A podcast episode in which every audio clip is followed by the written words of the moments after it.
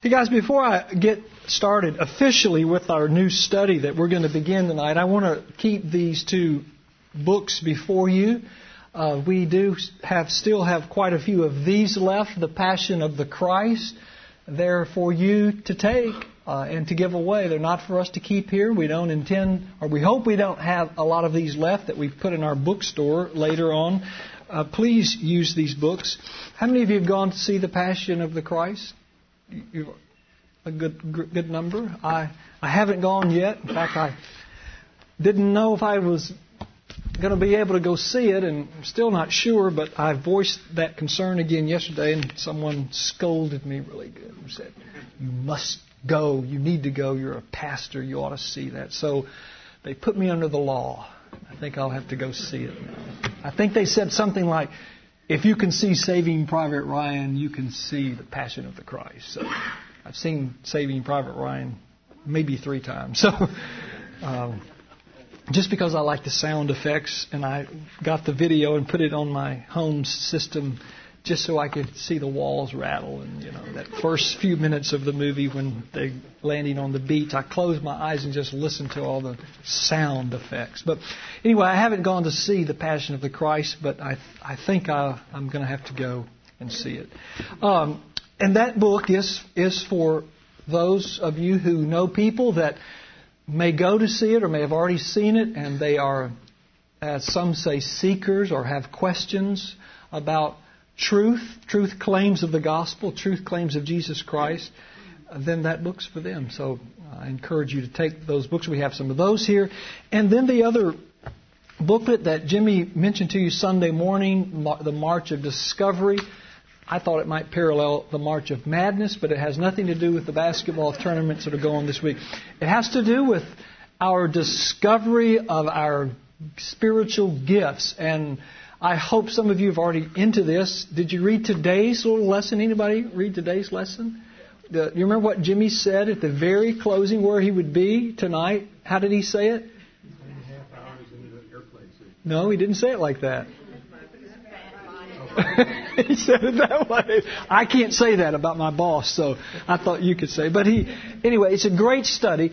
Uh, please take these with you tonight. If you, um, you know, one per family. I think we have enough printed up now that husband and wife could get one. But if you would rather get on our website, the study is on the website. If you'd rather take, uh, you know, and do the the uh, website thing, it's there too, so you can enjoy that. And study as we go along this month together. Now, here's what we're doing in case you weren't listening Sunday. Uh, during the month of March, as a church, we're going to study together in the daily devotional book that Jimmy wrote. All thirty-one days are in the book. He wrote every one of them. And we're going to study that together. And then on Wednesday nights, we're going to go through a five-week series on spiritual gifts. And that's what this is about tonight. Here's what we're going to do. Here's the format for the month, our plan. Tonight, the first Wednesday night, I'm going to introduce spiritual gifts. Uh, I'm going to say all I know about spiritual gifts in about twenty minutes, and then we'll go home. Uh, I'm going to do the, you know, I'm going to build the case from the New Testament that there is such a thing as the doctrine of spiritual gifts. Although, did you know, in the actually in the original language, in the Greek New Testament, you will not find the phrase spiritual gifts in the in the Greek New Testament. But the concept, the doctrine is certainly there in, in some of our translations. Actually, in First Corinthians twelve, the phrase spiritual gifts is used, as we'll see tonight. So I'm going to kind of lay out the foundation and build an argument for uh, the doctrine of spiritual gifts. I'm going to do it in a little bit different way, I think, uh, uh, to stimulate you and to encourage us as the body. And then the next three Wednesday nights, Cindy Cole will actually come in and teach. And if you've been a part of our Compass class, then you have heard some of what Cindy's going to do.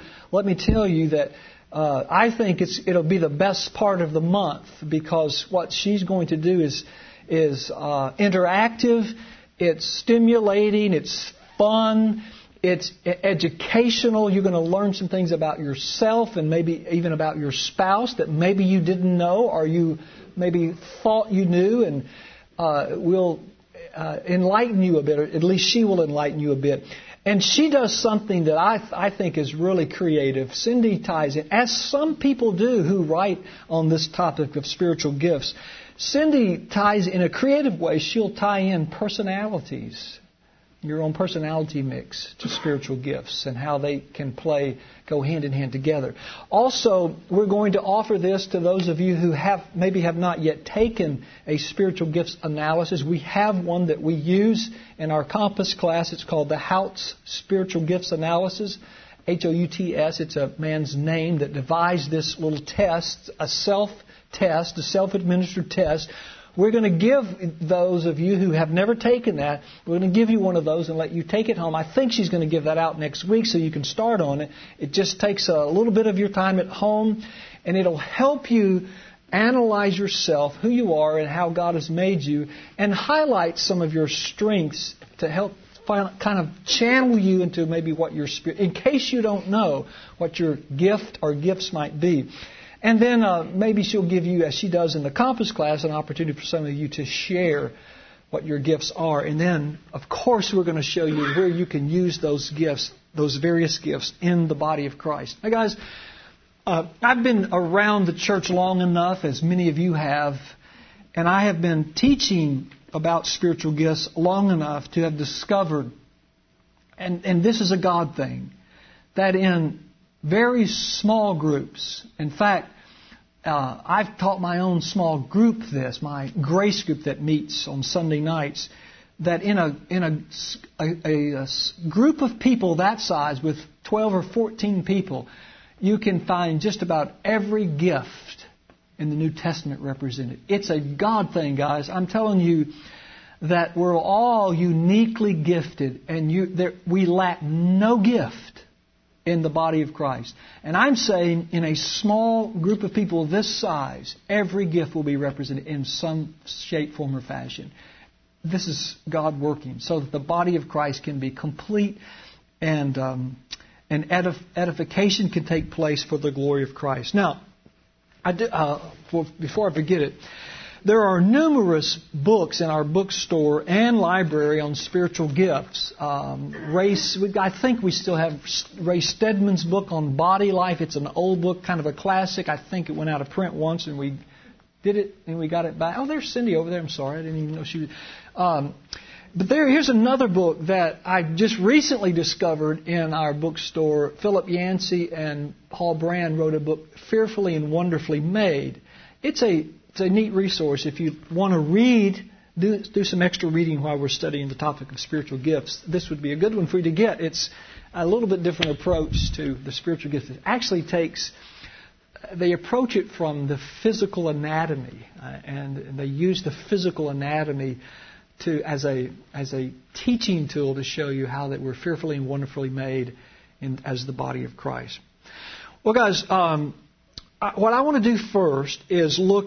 Just quickly, we're going to read, if you have your Bibles, we're going to read five passages in the New Testament. And we'll start, uh, I, I want to start kind of out of order. I want you to look in the Gospel of John, chapter seventeen.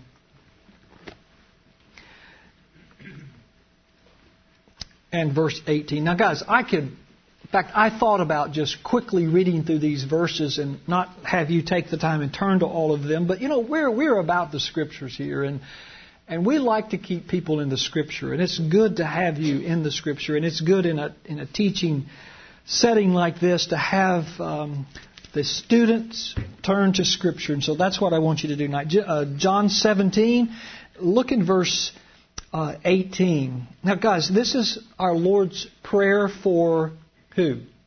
Who is the Lord praying for in this passage? He's praying for the disciples. Look at verse thirteen. Jesus said, "I am coming to you now, but I say these things while I am still in the world, so that they may have the full measure of my joy within them." Jesus praying to the Father concerning His own people. "I have given them your word, and the world has hated them, and they are not the world any more than I am of the world.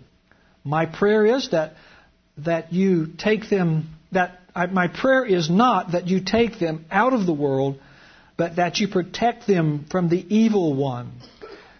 They are not of the world, even as I am not of it. Sanctify them by the truth. Your word is truth.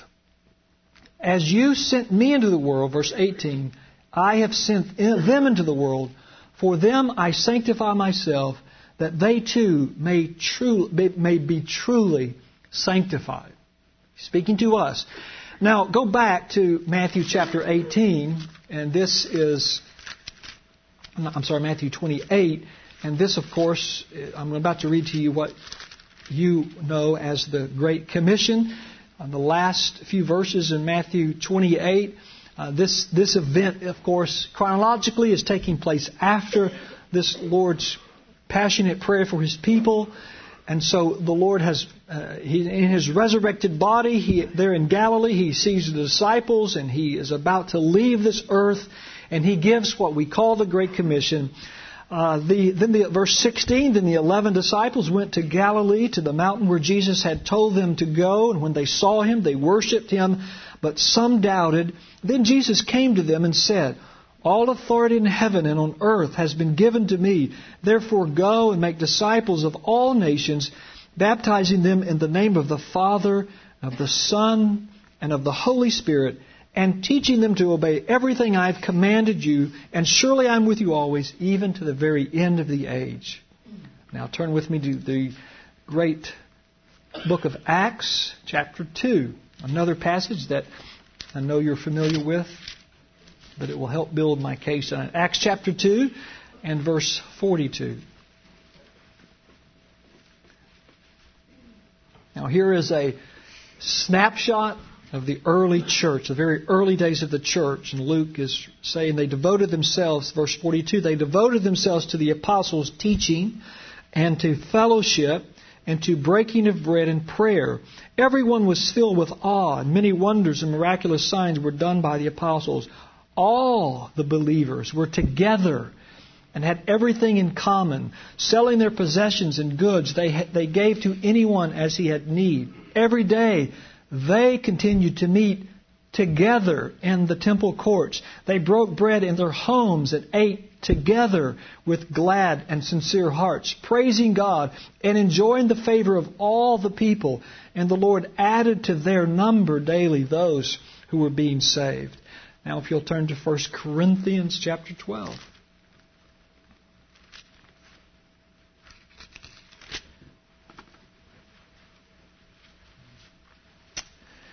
And this is one of the classic texts that people use to teach, to, to defend their position on spiritual gifts.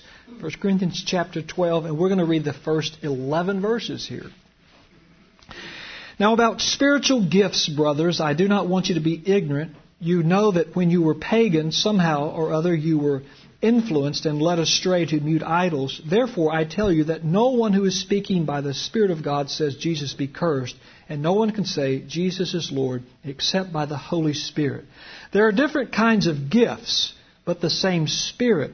There are different kinds of service, but the same Lord. There are different kinds of working, but the same God works all of them in all men. I'm going to stop there because I, I'm running a little bit short of time. Now, turn over to First Peter chapter two. And let's read one more text. First Peter chapter two. Verse nine. Some of you can probably quote this when it's very popular.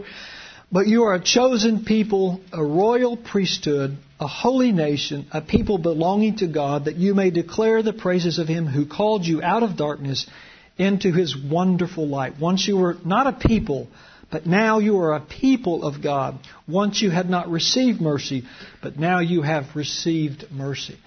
Now, guys, I have just I've read on purpose out of every major portion of the New Testament. In fact, I, I um, sometimes when I give a, a survey of the New Testament, I, I introduce it this way. You can divide the New Testament up into th- three major sections. The first section of the New Testament is I read out of the Gospels, of course, Matthew, Mark, Luke, and John. The uh, second probably major section of the New Testament would really be the epistles, beginning in First Corinthians that we read and going to the letters to the churches of Asia Minor, including Ephesus, and then the pastoral epistles. That's a, the other major section of the New Testament. And then tucked in between those two major sections, the Gospels and the Epistles, is what we read out of the book of Acts. Of course, you know, Acts is this, it's this really this historical narrative of the almost basically the first one hundred years of the church. Now, those are the three major sections of the New Testament.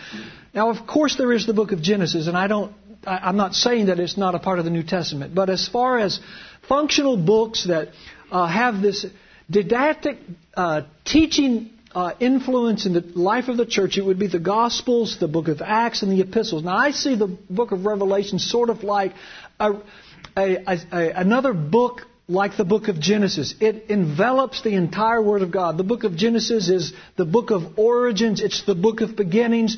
The book of Revelation is another book of beginnings. In fact, in the chapter twenty-one, the Scripture says that, "Behold, I am making all things new." So it's a, it's a book of beginnings. So if you want to read the end first, go to the book of Revelation. It tells you that we, that we win, that Jesus is going to win. But we have the Gospels and the Epistles and then the book of Acts. Now in the Gospels, guys, we discover the pattern, our blueprint for the Christian life. The question for us in the Gospels is, who is this man called Jesus and how did he live? And it's here in the Gospels that Jesus teaches us the kingdom principles. He says, like in Matthew, in the, in the Sermon on the Mount, you've heard that it's been said to love your uh, love um, um, your neighbor. I tell you to love your enemies. Do good to those who hate you. And she, he shows us these radical principles, kingdom living. And then he turns around and shows us how to live. Like the Samaritan woman, his encounter with the woman at the well, who was this despised woman of the Jews, the Samaritans, and Jesus takes time out of his busy schedule and in a, in a radical way illustrates for us, demonstrates for us what this servanthood should look like, loving those who are normally despised. And so Jesus not only Uh, teaches us how to live, but he shows us how to live in the Gospels. And we come to the book of Acts. And again, it is this, this kind of family history. It's a panoramic view of how the church functioned in the first century. And then we come to the, the epistles. And what we have in the epistles, guys, is in a sense we have the owner's manual to the Christian church. It tells us how the church should function and what it should, should look like. I, uh, Today's Wednesday, um, Monday, I think it was Monday, maybe it was, it was maybe uh, Monday, I was driving back from lunch and my check engine light came on in my car. And I said, ooh, what's that mean? You know, so you know what I did? When I got back to the church, I grabbed my owner's manual and I took it into the office and I looked up, you know, check engine light. What does that exactly mean? And is it telling me something about this automobile? And what's, what's the step to correct this issue? Well, the epistles, to a large degree, are like an owner's manual. We go to the epistles and we see what the church should look like and how it should function. In fact, if there are problems in the church, we go to the, the epistles and it tells us how we're to adge- address those problems. Church discipline's there. Church government's there. How the church should function as a community. And we've just read in the book of First Corinthians and the uh, Peter's epistle that the church is to be a community, a functioning body, a royal priesthood. So we see in these major sections of the New Testament this argument for what the church is to look like. And what I have found in my study of the New Testament is three very popular, three descriptive words for believers. And they're found in these three majors of the New, these three major sections of the New Testament. In the Gospels, we are called, the first descriptive word is disciples. Matthew chapter four, Jesus calls the disciples. He begins to, to select these twelve men. And then we come to Matthew chapter five in the Sermon on the Mount. And there Jesus goes to the hillside and he begins to teach who? crowds begin to form, but Jesus began to teach His disciples. The, Christ, the uh, believers are called disciples in the Gospels. Now guys, the word disciple is used, the singular form of the word disciple is used twenty-six times in the New Testament, sixteen times in the Gospel of John alone. But the plural form for disciples is used over two hundred fifty times in the New Testament. You know what disciples means? It's not, it's not a hard word.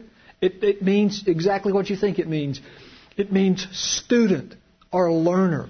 And we're called in the New Testament, primarily in the Gospels, we're, we're described as learners or pupils of the Lord Jesus Christ. We are those who are willing to sit at His feet and learn these kingdom principles. And we teach here at Grace that the three there's a threefold call of discipleship for all Christians. Number one, we are taught, we are told in Scriptures that we are to discover who Christ is. That's the first call of discipleship.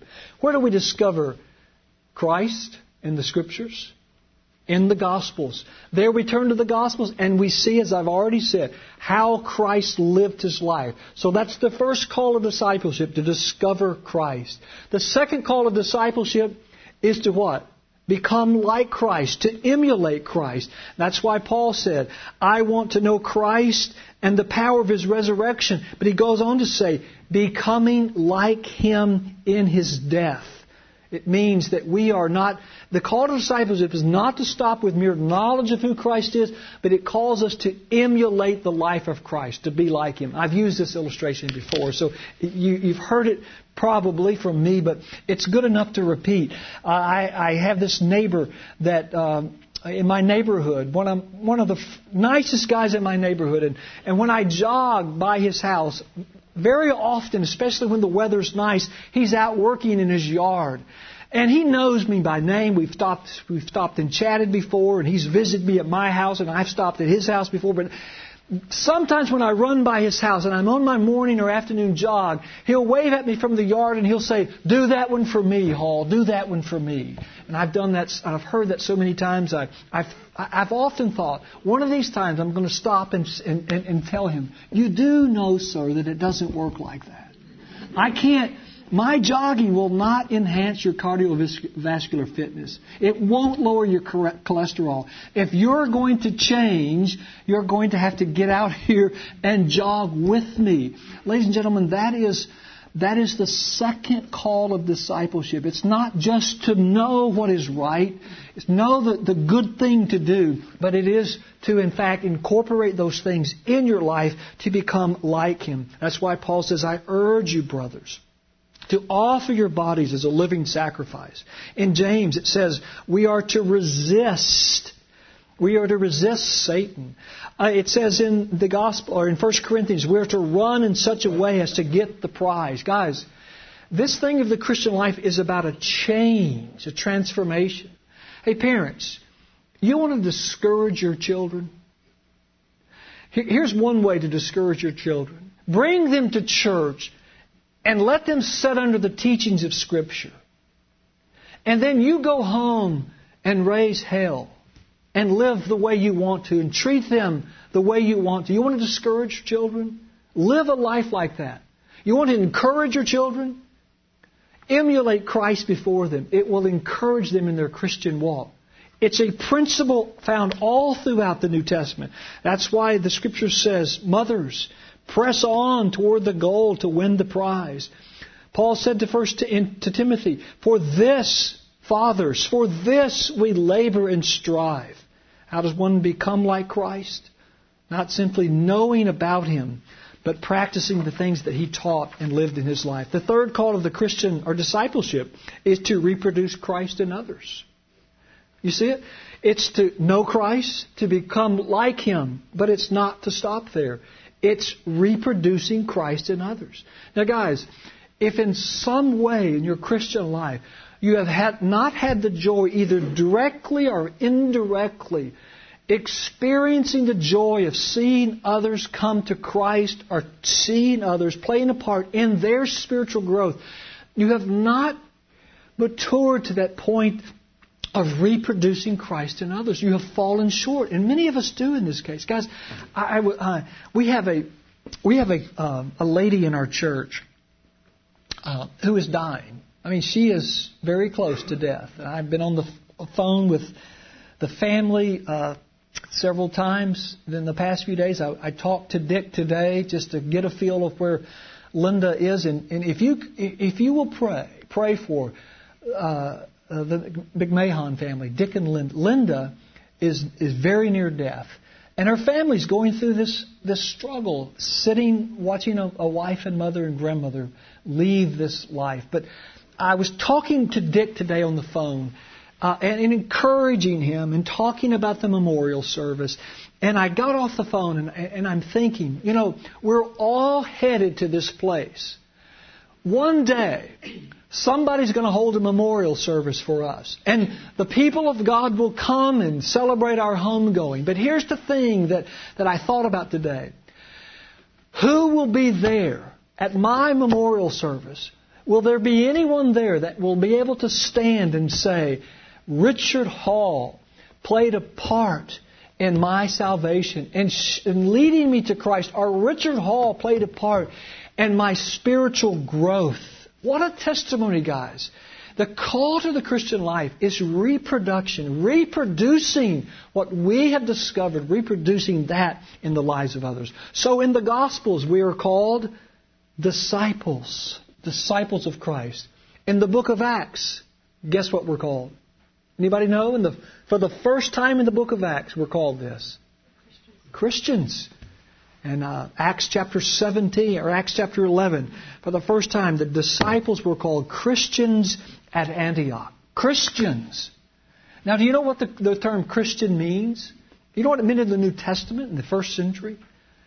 It was Christ-like. Yes, it meant Christ-like. But did you know what? I, oh, I guess I should rephrase the question. Do you know what the, the people thought of when they heard the term Christian? It was a term of derision.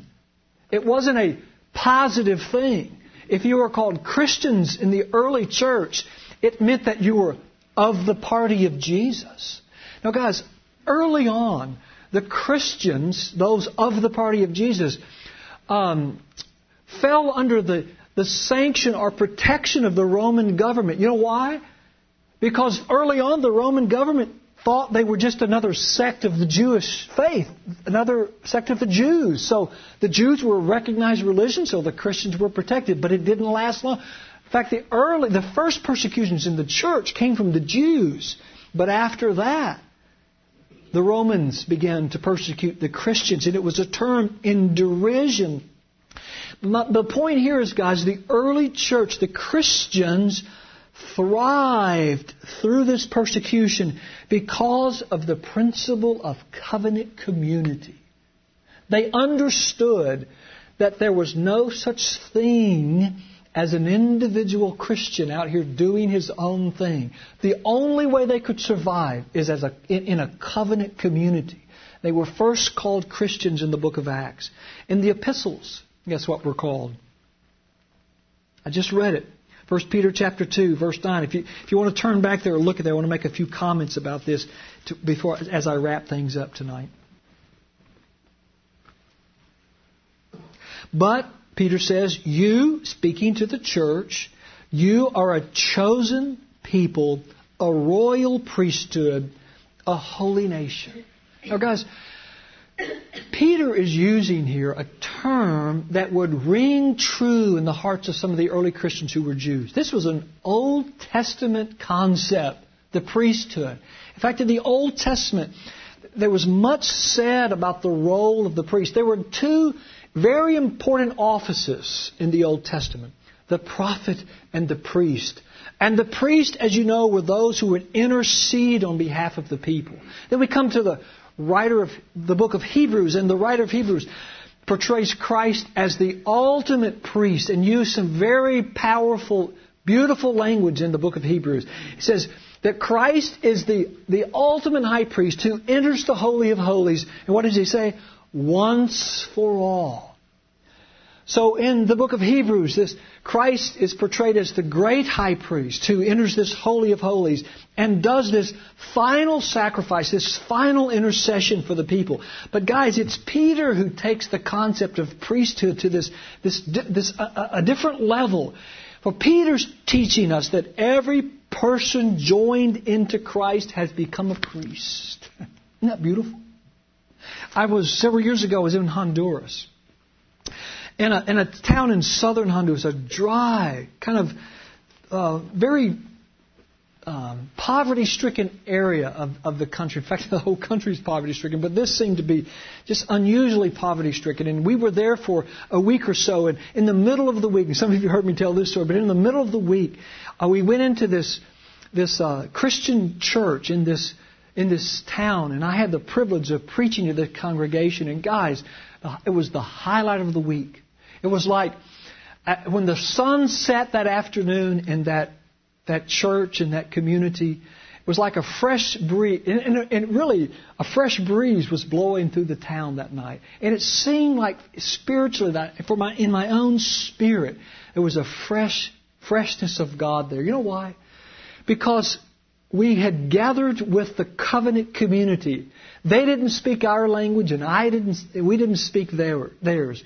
But we were one in Christ. And I got up in that behind that little simple pulpit that night, and I'd never preached through an interpreter. It was fun though. I asked Jimmy uh, the, uh, the, yesterday. I said, "Well, are you looking forward to preaching? Do you like preaching with an interpreter?" "Oh no, I don't like it at all." I said, "No." I said, "I enjoyed it. You get to stand up there, and these people." You can preach the Word of God and they look at you and, and they're smiling at you. And then you have to stop. And then they turn their eyes on this interpreter and they're real serious with him. They're listening to his words as he interprets what you're saying. And then they'll, amen and amen will come from, you know, in their, in their language. And then they'll look at you and smile at you. And you get time to think about what you want to say next, you know. And it's like a pep rally. They're just charging you on and on. And you're just excited. It was such a wonderful experience. You know the text I preached on that night? First Peter two, chapter nine. You're a royal priesthood. Now, I probably should have known better. Because Honduras is historically a Catholic country. I mean, the Catholics went in there and, and Christianized years ago, Christianized Central America. And after I preached on this text of royal priesthood, the English missionary, the American missionary, who was one of our hosts, we were leaving that night and he was in the van with me, said, "Well, do you want to know how he interpreted the word priest?" My interpreter that night. He said, he interpreted preacher and not priest. Now he said, probably so, because there is this Some some bad memories about the priest in their country. But guys, the point I'm making here tonight is he misinterpreted the text. It's not preacher. It is priest. In fact, the Greek word here is actually is priestly fraternity. Anybody ever been a part of a fraternity in college? You know, it's a pretty tight bond, sororities. Pretty tight bond. Um, that's the idea here that Peter is trying to communicate to us, that we are, we're not only priests, but we're in a priestly fraternity. Now let me see if I can illustrate this, and then we got to go. I've run out of time. Um, did you see the movie Backdraft? It, hope, hope, hope, hopefully you did, and um, you can relate to this. But it is the story of this pyromaniac that's running around loose in the city of Chicago, and happens to be, we find out later, that it's one of the firefighters who's setting fires. And it's about this phenomenon, you know, in, in fire science called backdraft. And it, there is really such a thing as that. But in one of the last scenes of the movie, in this movie Backdraft, these engine companies are in this huge warehouse fighting this massive fire, and, and lives are on the line. And if you remember the scene, this engine crew, I forget the engine companies, but they're on this, uh, they, there's a kind of a collapse, and some of the in, infrastructure of the building collapses, and there's a firefighter that's hanging off the ledge for his very life. And one of his partners grabs hold of him. And can I bother you? Wait, and he grabs hold of him like that. You remember the scene? And you remember what he says? He, the guy just says, "Let me go, let me go." And his partner says, no. If you go, we go. If you go. Guys, it was, we're all, to, we're a unit or we're not at all. Now, guys, that is the principle here in First Peter chapter two, nine, this free, priestly fraternity. If you go, we all go.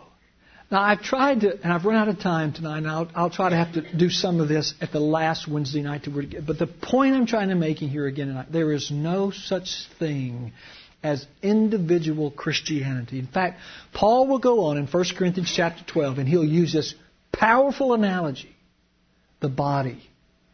And if you think that there's such a thing as an individual Christian in the church, well, then cut off the hand or cut off the foot and see how the foot survives out there. It can't, because we're a priestly fraternity, a royal priesthood. We are a unit. Each of us have a gift. There's no one in this room. If you've read the devotional of Jimmy's today, he made the point. There's, there's no one in the body of Christ without a gift. The question is, really there's two questions. Do you know your gift? And then, are you using your gift in the body? You may be in the body, right here, in this church body, and not using your gift. Paul says, you're severed from the body. It's very strong language. It's like you've severed yourself from the body. You can be active in the body as far as attendance and be severed from the body. That's our argument. That's our defense in the New Testament. Now we're going to show you what these gifts are, and And um, you'll enjoy the next three weeks. Trust me. Don't you don't want to miss this. Let's pray. Father, we thank you for this marvelous living organism called the church, the body of Jesus Christ. And we thank you that you have, in your kind, sovereign providence, brought us into this body. We are in Christ. Lord, we we just... have barely scratched the surface of that great mystery. But we ask you, as we as we turn to truth, teach us more, reveal to us the great mystery of being in Christ. And may we emulate that Christ-likeness in the body for the edification of the body, and that the lost may look at us as they did the first century church and say there's something different about thee. May they be stunned by the way this community functions, and that in that they may be drawn to new life. We pray in Christ's name and for His glory. Amen. Thank you. Please take advantage of the books tonight, and we'll see you Sunday.